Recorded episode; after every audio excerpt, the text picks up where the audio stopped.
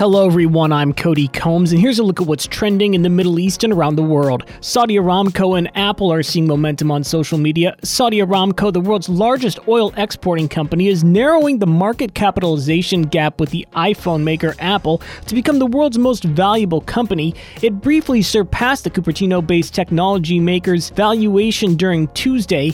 Aramco's shares have jumped almost 30% since January 2nd. Aramco has benefited from high oil prices that are are up about 60% since last year on higher demand and supply concerns due to limited capacity of producing countries.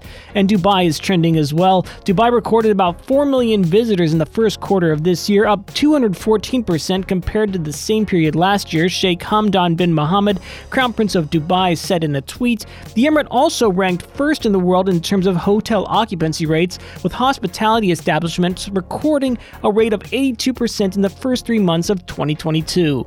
Jordan is also trending. That's because Jordan's King Abdullah II will visit President Joe Biden at the White House on Friday, marking the king's second visit to the U.S. Capitol since Mr. Biden came into office. The visit, quote, will reinforce the close friendship and enduring partnership between the United States and Jordan, the White House said in a statement.